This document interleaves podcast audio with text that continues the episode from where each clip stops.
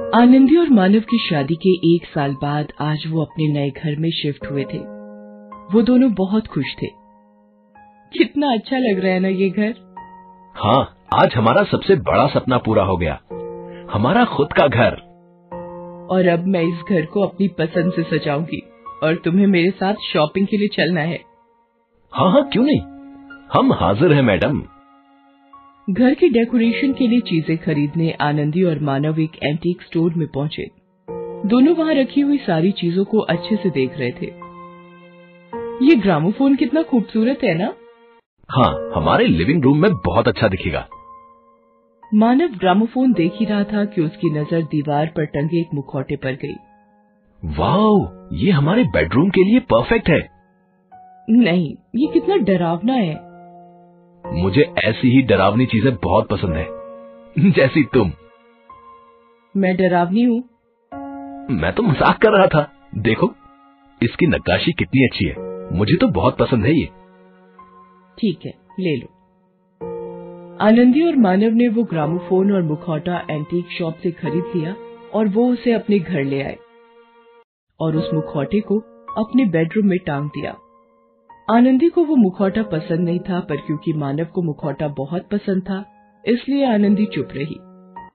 उस रात जब वो दोनों अपने बेडरूम में सो रहे थे तो उस मुखौटे की आँखें खुली और वो आनंदी और मानव को घूर रही थी। यहाँ कोई है कोई है। आ, कोई नहीं है यहाँ। देखो तुमने कोई सपना देखा होगा। नहीं मानव यहाँ कोई है। कोई हम दोनों को घूर घूर के देख रहा था मैंने खुद देखा। आनंदी रिलैक्स ये तुम्हारा आभास होगा। अरे शांत हो जाओ। आनंदी शांत तो हो गई पर उसे यकीन था कि उस कमरे में उन दोनों के अलावा और कोई भी था। अगले दिन जब आनंदी कहीं जाने के लिए तैयार हो रही थी तो उसे लगा जैसे कोई उसे घूर घूर कर देख रहा है और तभी उसका ध्यान उस मुखौटे पर गया। मानव ये कितना अजीब मुखौटा है। कभी कभी लगता है कि यही मुझे घूर के देखता है। अच्छा तो तुम इस मुखौटे से डरई हो? तुम भी ना। अरे पगली ये सिर्फ़ एक मुखौटा है। जो भी है तुम इसे हमारे बेडरूम से बाहर रखो। चाहो तो इसे लिविंग रूम में लगा दो। ठीक है मैं अभी इसे लिविंग रूम में लगा देता हूँ। मानव ने वो मुखौटा बेडरूम से निकाला और लिविंग रूम में लगा दिया। आनंदी ये देखकर खुश थी। इस रात जब आनंदी और मानव सोए तो आनंदी को फिर से ऐसा महसूस हुआ कि उनके कमरे में कोई तो है। उसे किसी के चलने की थाप सुनाई दे रही थी। मानव मानव उठो उठो मानव। क्या हुआ? यहाँ ज़रूर कोई और भी है। मैंने किसी के चलने की आहट सुनी। क्या आनंदी? कभी बोलती हो कोई घूर रहा है? कभी कोई चल रहा है? ये सब तुम्हारी इमेजिनेशन है। तुम्हें आराम की सख्त ज़रूरत है। ज़्यादा सोचो मत बस आराम करो। यहाँ कोई नहीं है। बस तुम हो और मैं हूँ। मानव की बात सुनकर आनंदी को लगा शायद ये सच में उसकी कल्पना ही थी और वो आराम से सो गई। लेकिन अगले दिन जब दोनों नींद से उठे तो आनंदी चौंक गई। मानव मानव। क्या हुआ आनंदी? ये मुखौटा यहाँ कैसे आया? मानव उठकर मुखौटे को देखने लगा। पता नहीं मैंने तो कल इसे लिविंग रूम में लगाया था। तो ये यहाँ कैसे आया? मुझे क्या पता? शायद तुम ही लाई होगी। अब आनंदी को उस मुखौटे से डर लगने लगा। उसे यकीन था कि मुखौटे में कुछ तो गड़बड़ है।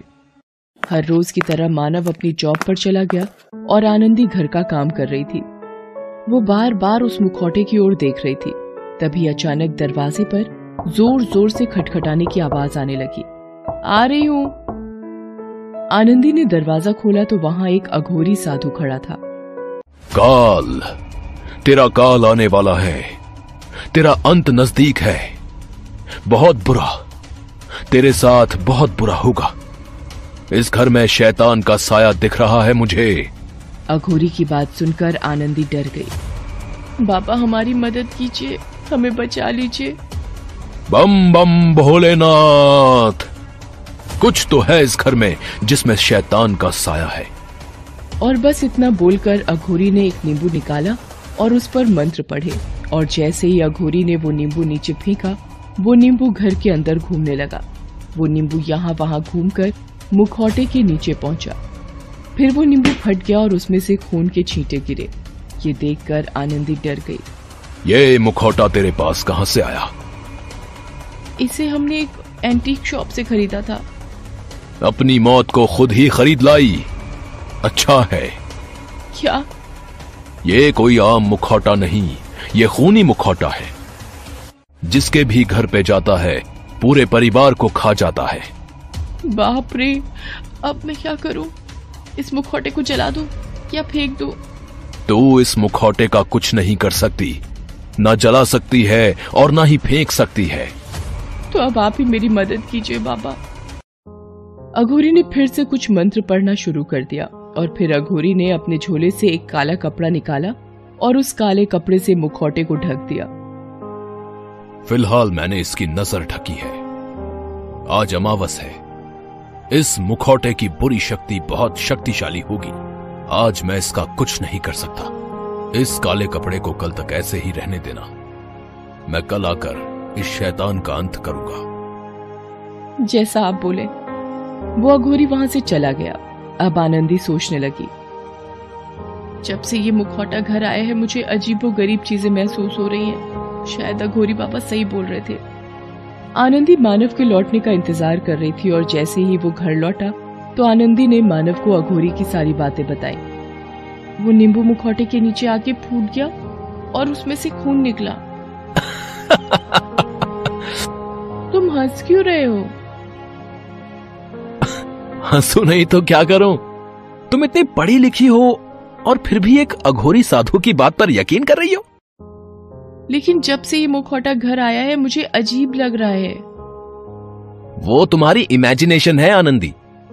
तुम्हें क्या लगता है ये काला कपड़ा हटाने से शैतान ज़िंदा हो जाएगा और हम दोनों को मार देगा क्या? कुछ भी आनंदी। पर मानव अघोरी की बात में कुछ तो सच्चाई होगी।